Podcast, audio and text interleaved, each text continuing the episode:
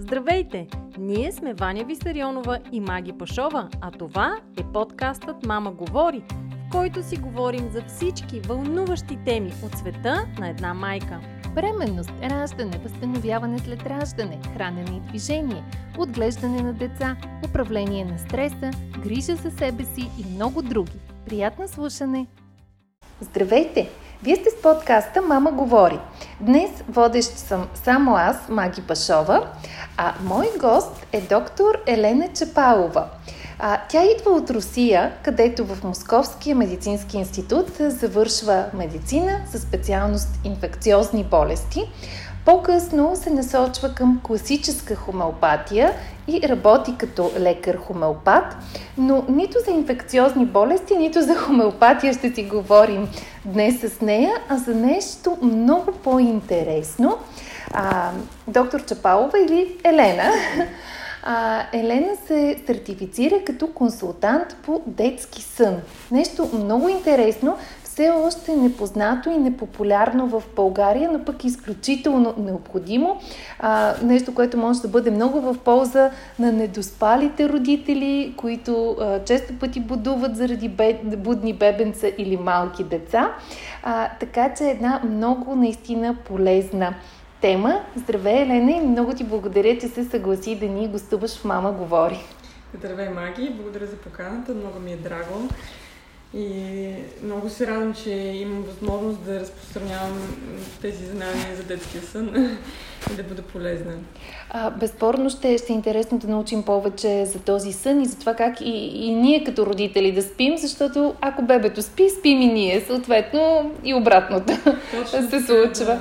А, преди обаче да си говорим по съществото на темата, а, ще ни разкажеш ли малко за това как стигна лекар с много сериозна специалност като инфекциозни болести, как изведнъж, или не беше изведнъж, се насочи към една не съвсем медицинска специалност, каквато е инструктора по, по детски сън.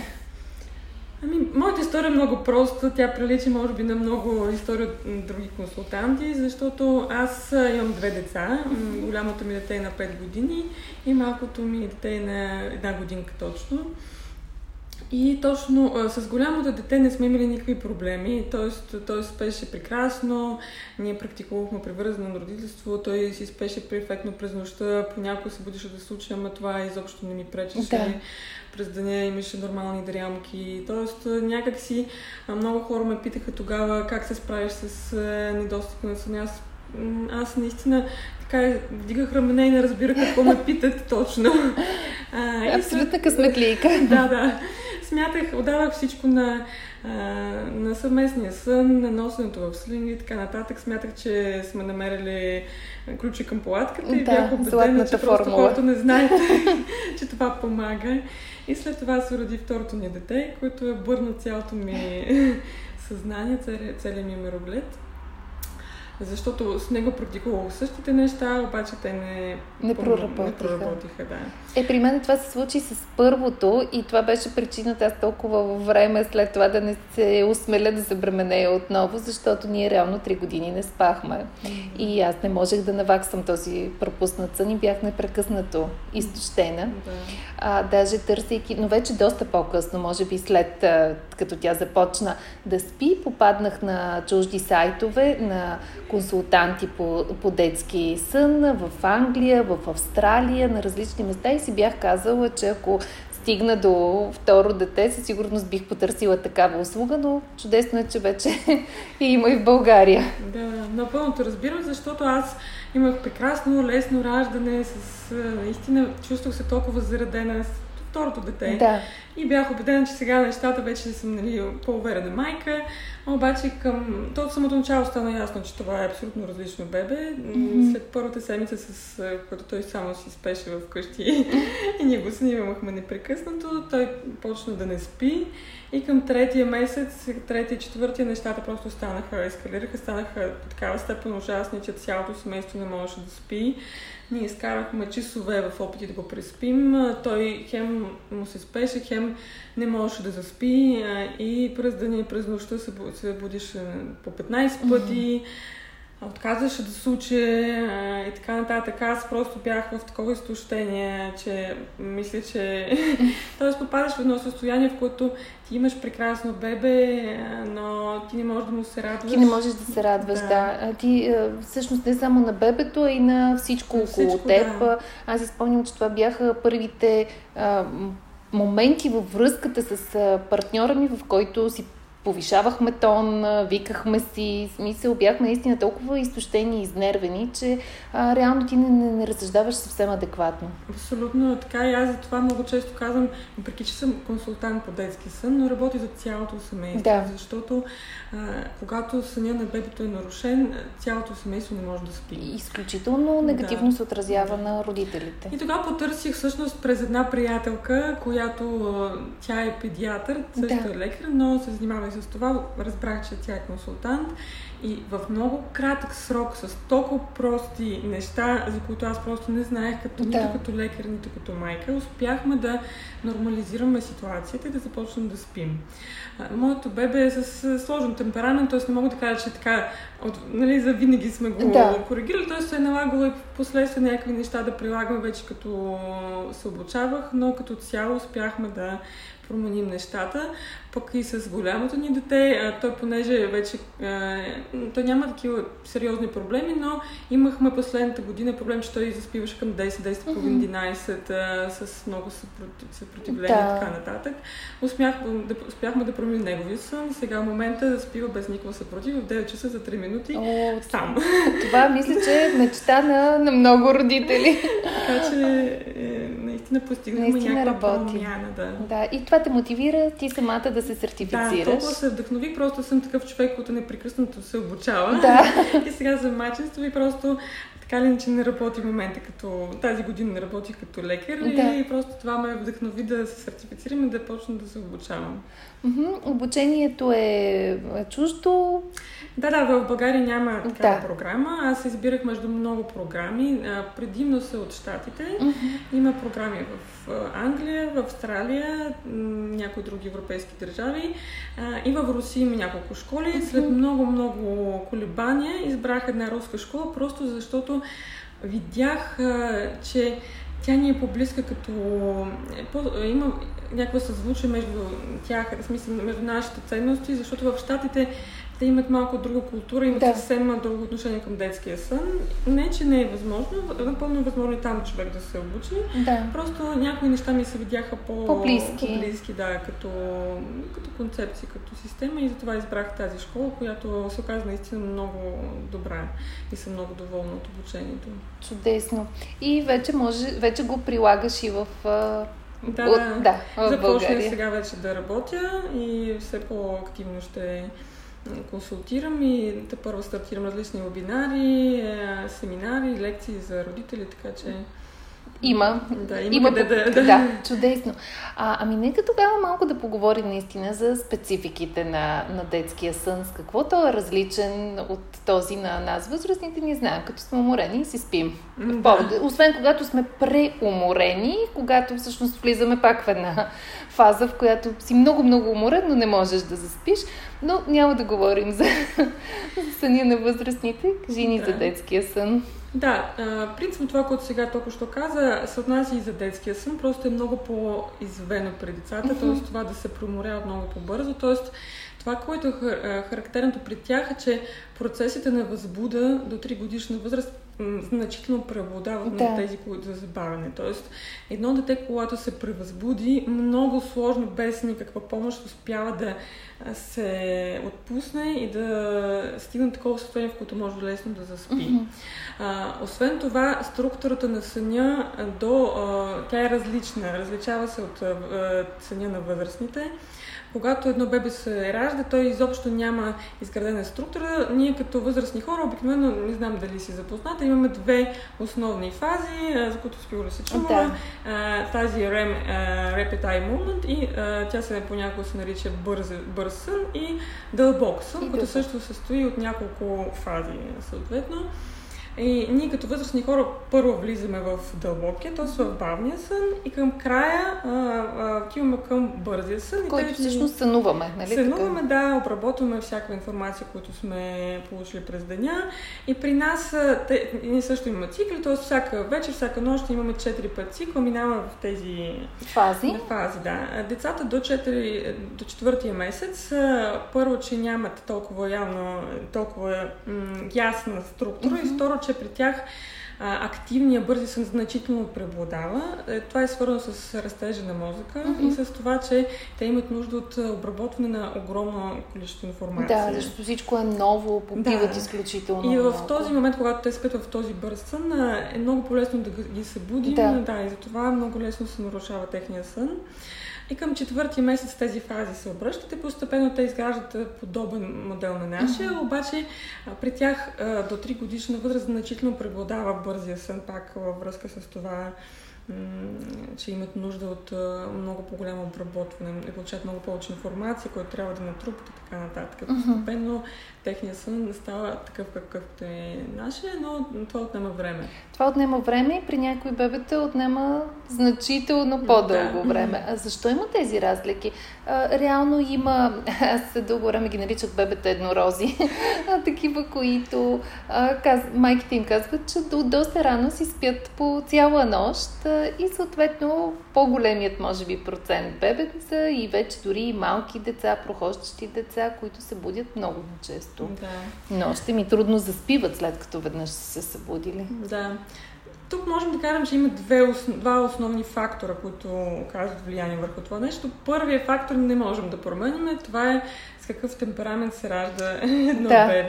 Тоест, ние много условно ги наричаме след една американска консултантка, която е въвела това понятие на пет групи.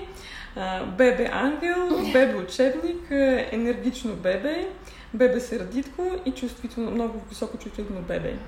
А, тези последните три групи, високочувствителните бебета, сърдитковците и а, енергичните бебета, като цяло имат много повече проблеми с съня и те са горе-долу 45-50% от всички деца, така. всички бебета. Тоест, около 50% бебета са такива, които а, даже при някакво не спазване на някакви правила и нарушаване на техния режим, горе-долу те пак ще спят относително добре и сигурно си срещал такива маги, които казват, а ние нищо не спазваме и той пак, когато... Когато го сложи спи, ние си ходим на ресторанти, да, той си спи до нас, и, има купони, да. да. се притеснявате, да. Да, нали, има го това, има го и момента, аз си спомням с дъщеря ми, като беше бебе, а, когато най-накрая успеем да я преспим и отидем в другата стая и само да скръцнем без да искаме с врата или с стол и първо ние двамата подскачахме в очакване нали, да чуем следващия момент и нейния рев, който не, не закъсняваше. Това е много вероятно високо чувствително бебе. Те реагират така спрямо всеки един стимул. Тя и до ден да. днешен е по, по-сенситивна, по-наистина емоционална, така че да. явно това е характера, с който си е дошла. Като консултанти предимно работим с тези деца, които имат проблеми. Това е първият фактор, който ние не можем да променим, просто трябва да го приемаме, да. защото и трябва да се нагласим спрямо темперамента на бебето и да знаем какво да направим, за да му осигурим добър сън и ние да спим mm-hmm. добре. А втората група е, са такива неща, които ние можем да променим. И точно за това ние работим като консултанти. Mm-hmm. Аз бих ги разделила на няколко, пак, няколко основни групи. Първо, това, което може да не дава на едно бебе да спи, някакъв дискомфорт. Това е много просто нещо, обаче се случва на повечето бебета или му никнат зъбки, или му е прекалено топло. Тоест, да.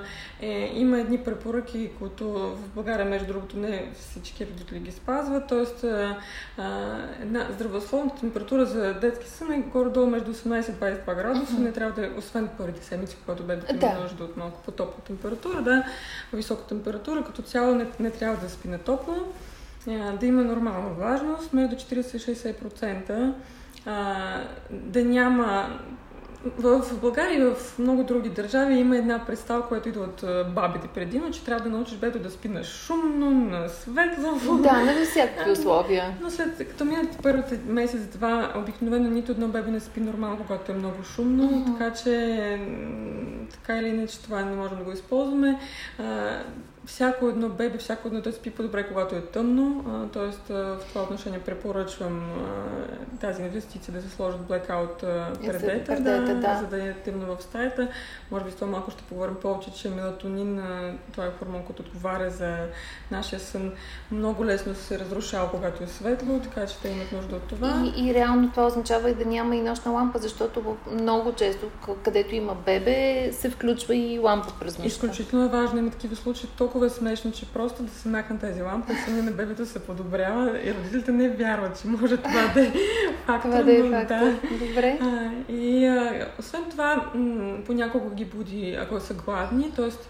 това също е важно, да не се измества цялото храна, особено когато говорим за Кърмено бебе. Да, защото понякога, ако бебето е много активно, особено ако стане малко по-голямо и вече почва да се движи малко, но още не е захранено с някаква друга храна, той е толкова активно през деня, че просто не случва много, защото постоянно се да. движи и тогава наваксва през нощта. Mm-hmm. Тоест тогава майката трябва да следи да получава достатъчно храна през деня, за да не я буди да яде. Да. Всички бебета имат, те се събуждат така или иначе и е нормално да една годинка да има едно или две хранения и до 6 месеца и повече, но като цяло след 6 месец съвсем е редно, е нормално и постижимо всяко бебе да се събужда не повече от два пъти. Нощен. Това му е достатъчно да. като храна. Той може да издържи, ако получава достатъчно кърма и друга храна през деня. Uh-huh. Това е нещо просто, което всеки родител може да следи. А, и а, второ, което, втората група, която е огромна и това, с което ние работим като консултанти, а, са, е липса на здравословни навици за здрав сън. А, и това а, много хора не го знаят. Това са такива прости неща, които просто страшно много хора не са запознати с тях. Да. А, едно от тях е това, което ние наричаме като консултанти прозорец към съня. Mm-hmm. Това е интервал, а, в който ние заспиваме най-лесно. И като възрастни, и като деца. Просто м- възрастните, при възрастните този прозорец е много по-широк. Той може да продължава час, час и половина. Вече ни се спи, но ние можем още да свършим някакви да. неща, без да се превъзбудим. А малките деца имат много кратък прозорец, т.е. едно беби на няколко месеца, неговия прозорец към съня продължава 5-10, максимум 15 минути. Това тоест... наистина е много кратко време. Тоест, да. ако изтървем този прозорец... Бебето се превъзбужда. Т.е. се превъзбужда и влиза в, едни, е, в едно състояние, в което много по-сложно ще заспи. Да. Съня му няма да е качествен, той ще се буди много често, ще спи неспокойно. А как можем да установим кога е този прозорец? Да, това е подобно на това с кърменето. Много често се обяснява така, че ако бебето вече реве, значи сте изпуснали момента, да. в който той е било гладно, да. те почват да си въртат главичката, да отварят нали, уста. По, по същия начин с съня, а, когато едно бебе иска да спи, то почва да става малко губи интерес към играчките, става едно по-забавно, погледа не му е толкова фокусиран, понякога се порозява. Всичко това се е случва преди то да почне да мрънка, да хленчи, да плаче mm-hmm. и така нататък. Ако вече хленче ви плаче, означава, че сме изпуснали този момент. И това, което се случва, а, той вече няма сили да будува и се отделя много адреналин и кортизол, които пречат а, той да спи добре, всъщност. Да. А това всъщност пък би следвало да означава, че е, е хубаво бебето да си има режим. Т.е. веднъж като научкаме този прозорец, знаем кога е, той по едно и също време ли се проявява а, всеки ден, преди всеки сън? Не. Добре. А, не е толкова просто. да. За режим говорим някъде от е, деветия месец. Т.е. когато казваме тази дума, означава така. вече, че можем да фиксираме определени часове, часове, в които бебето остава, го слагаме за дневната дрямка, така нататък. До деветия месец ние следваме бебето mm-hmm. и следим тези признаци. За всяка една възраст времето, в което всяко бебе може да будува без да се превъзбужда, е определено има норми. Аз в моя сайт ще ги сложа навсякъде да. и в моите социални мрежи. Те са ориентировъчни, uh-huh. не ги следим стрикно, но знаем, че, например, всяко новородене бебе може да будува не повече от един час. А ако ние го държим будно или то будува поради някаква причина повече от един час, то се преморява. Това е за новородени да. бебета. До каква възраст го квалифицираме като новородено бебето Да. първия месец. Да, говоря за първия месец. Първия и постепенно месец. те се увеличават с 15-30 Така. минути, а, като към, чак към 6-я месец се стигат 6 месеца и половина, 7 а, до възможност да будуват 3 часа подред. А, Тоест това е такъв момент важен за всички майки, защото могат да го нахранят и да излязат. Да. Най-накрая имат все пак 2 Имат, часа, да. да. в които могат да отсъстват. Преди това обикновено е по-сложно. Мгм.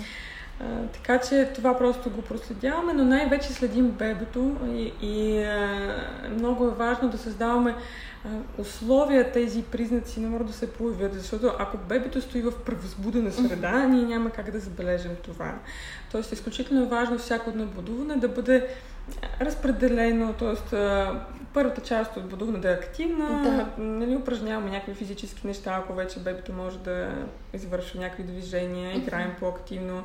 След това минаваме към едно спокойно будуване, в което ако бебето е съвсем малко по-разнасяме го, гушкаме, ако е по-голямо, можем да играем с някакви спокойни играчки.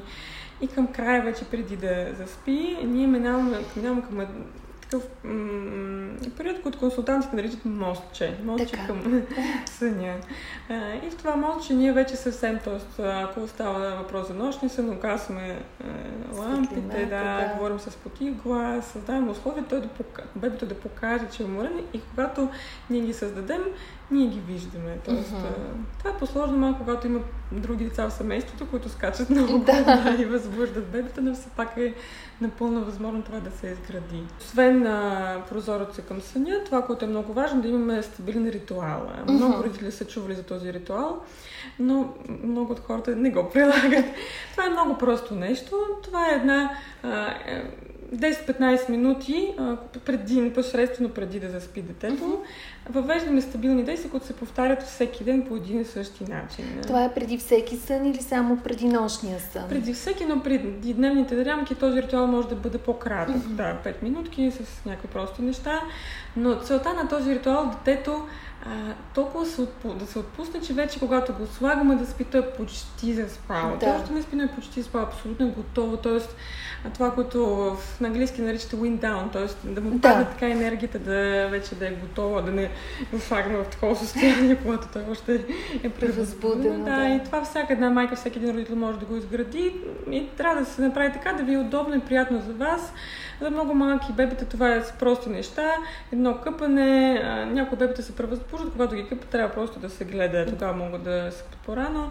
След това слага на пижамки, памперси, може едно масажче, една приспивна песен, да се поноси малко на ръце, да се така погали, нали, да получи някакъв тактилен контакт и след това вече да се приспива.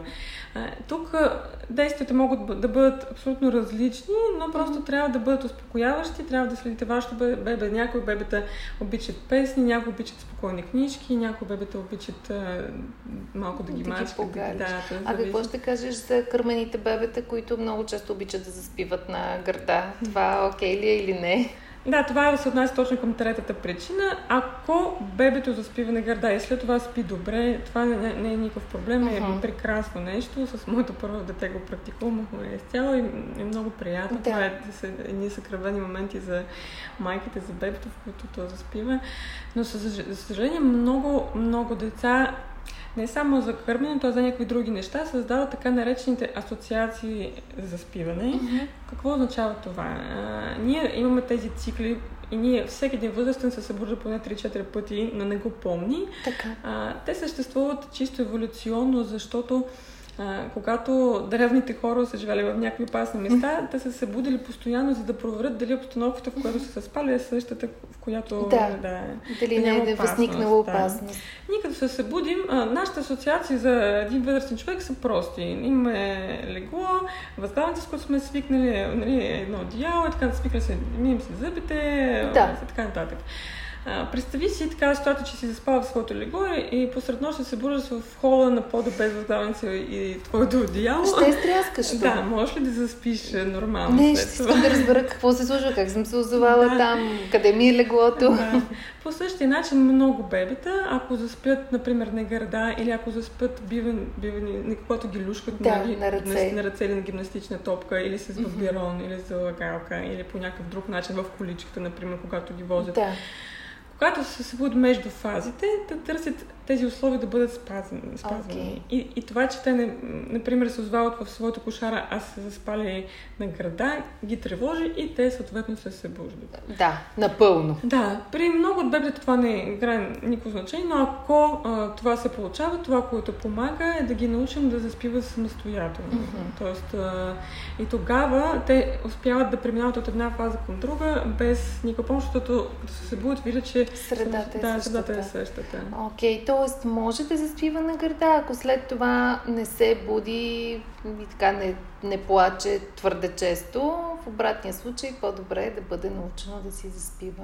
То може да се буди, но ако това не притеснява майката и детето се е, успява да си почива, Да. Защото има майки, които се будят по 5-6 пъти всяка вечер и това изобщо не, не им пречи. Просто Мгм.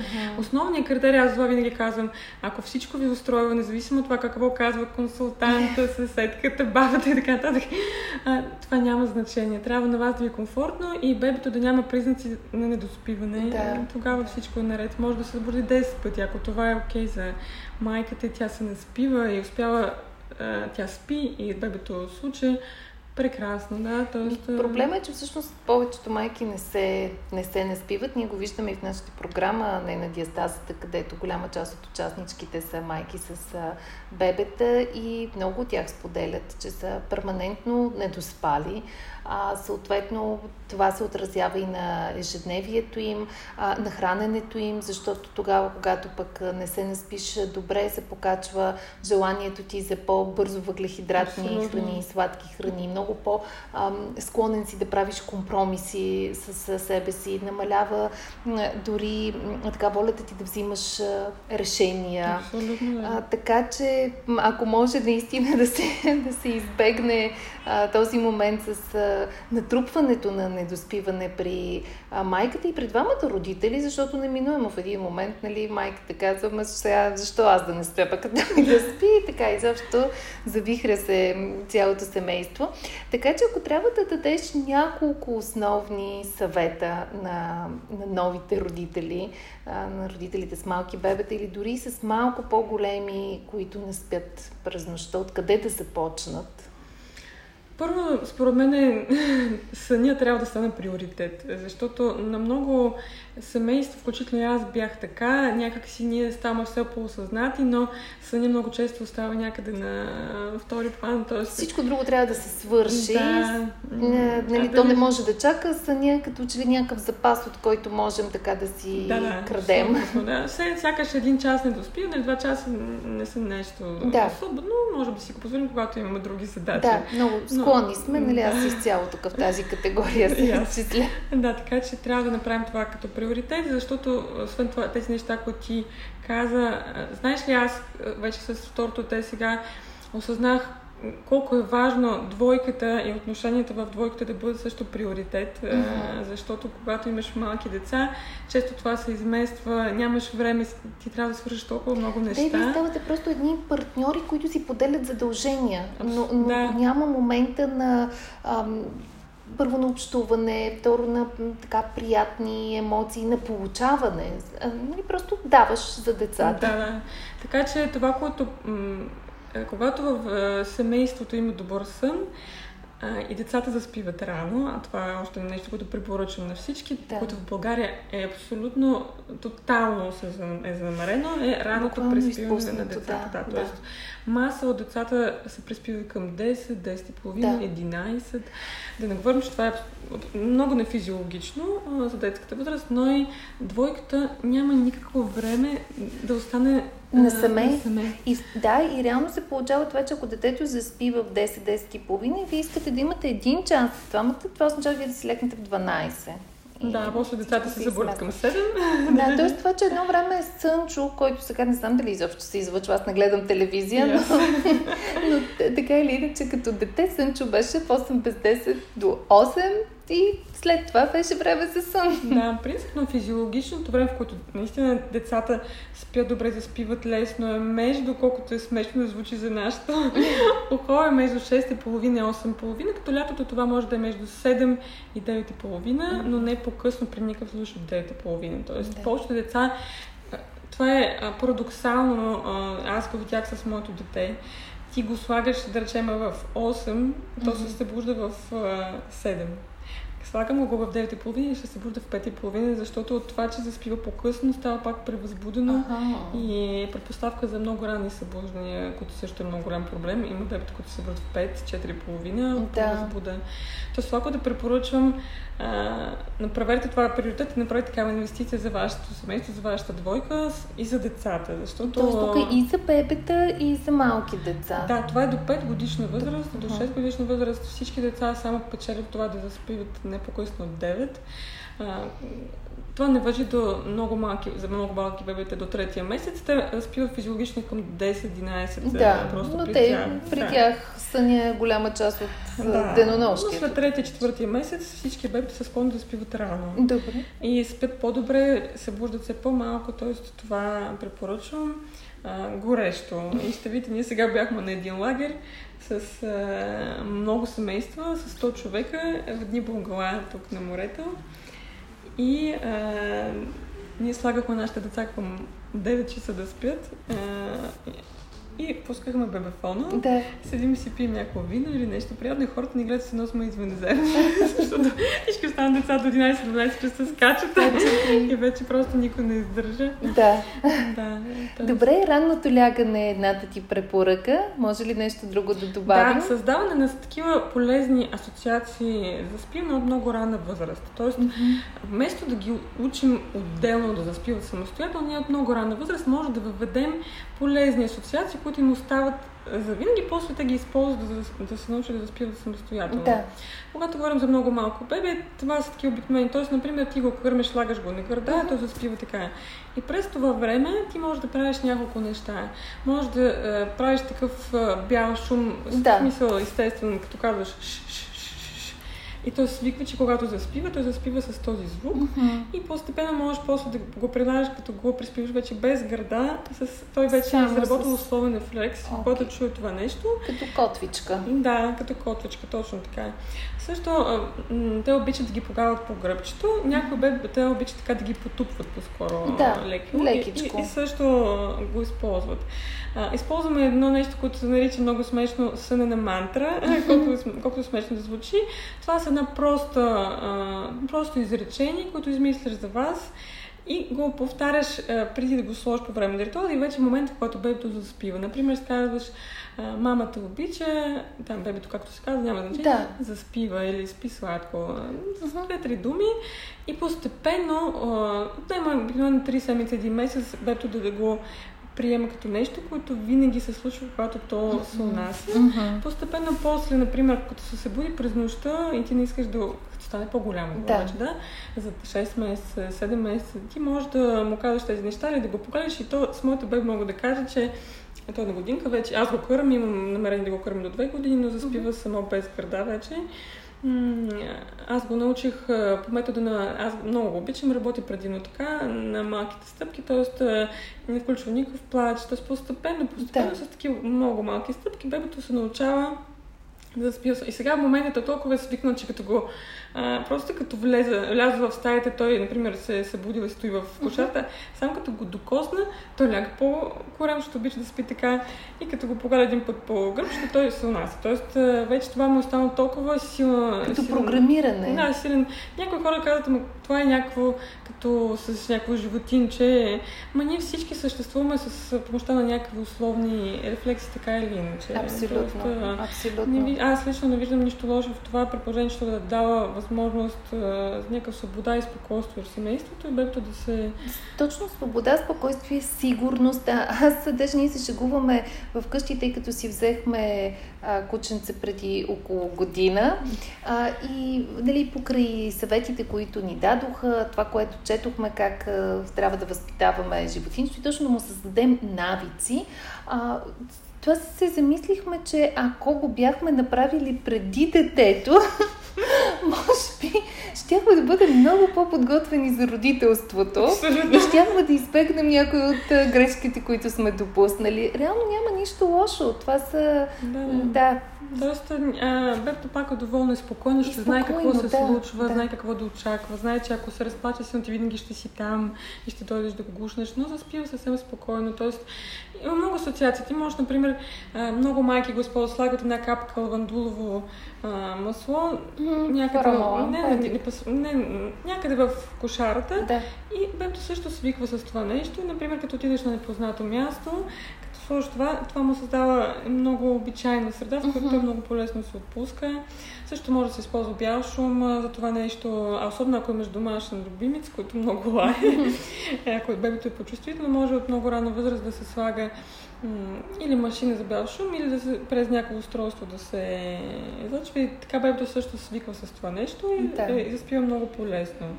Аз не съм го използвала, въпреки че малко съжалявам, защото нашия батко е шумен и според мен може да ни помогне сега в такива моменти, когато трябва да заспива бебето, а вкъщи е шумно. да. Но той не е свикнал, т.е. трябва А по-рано. след годинка късно ли да се създават а, на такива навици? Н- Никога не е късно, Мгм. абсолютно никога не е късно. Малко по-сложно се създават, но абсолютно е възможно. Тоест, както ти казах, с голямото ни дете, ние го приспивахме, а, лягайки в неговото легло, преди моето обучение, Да. като му разказвахме някакви неща и, и, и, нали, това отнемаше по един час Но понякога. това е стандартно. Аз поне почти всички, които аз познавам с а, малки деца, като че ли това е вечерната процедура или ритуал в леглото на детето, да се четат книжки или да си говорим или е, каквото и да е, родителят стои докато детето заспи. Това понякога може да отнеме а, 15-20 минути, но може да отнеме половин, един час. Но пак няма нищо лошо, ако детето след това спи спокойно, не Мгм. се буди и, и всички получават а, някаква радост. И, и Да. защото такова- това, ако всичко е окей след това, това е приятен момент, в който ти можеш да отделиш спокойно време за детето и то да усети тази нежност, но ако след това детето се буди постоянно, Мгм. това означава, че той е направил точно такава асоциация, в която той като се буди през нощта те няма, Те няма, да. той те търси. Тоест, тогава е по-добре детето да се научи пак с малки стъпки, постепенно. Точно това правим и ние като консултанти, включително за по-големи деца. Научаваме ги спокойно, без стрес, да заспиват сами. Да. Да, т.е. от това, което така, слушайки е, е, нещо, което преминава във всичките съвети, нещата да се случват леко и без е, стрес. Да, да.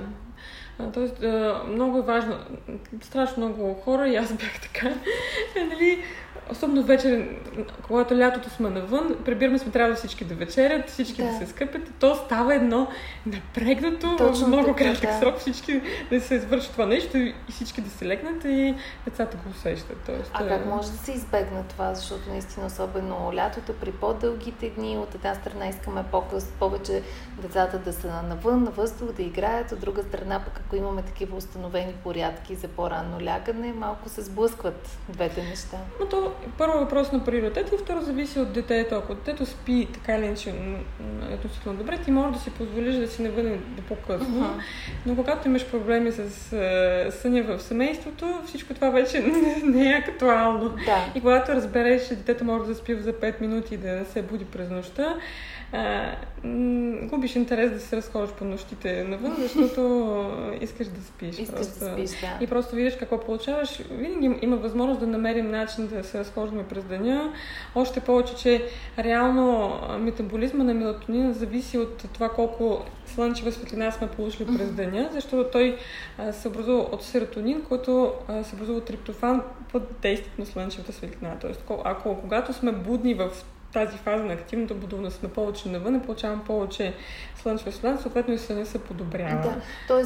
важно е в светлата част на деня да получаваме повече светлина, а в тъмната част на денонощието да сме наистина на тъмно, а не Да, на да. някакво изкуствено осветление. Абсолютно, да. И е много важно вечер е, да няма ярка светлина в къщи. А, всичко да става по-приглушено. И това въжи и за възрастните да, хора, между другото. Да, в този подкаст, в програмата, аз помня, че ти говориш за това. Да. да.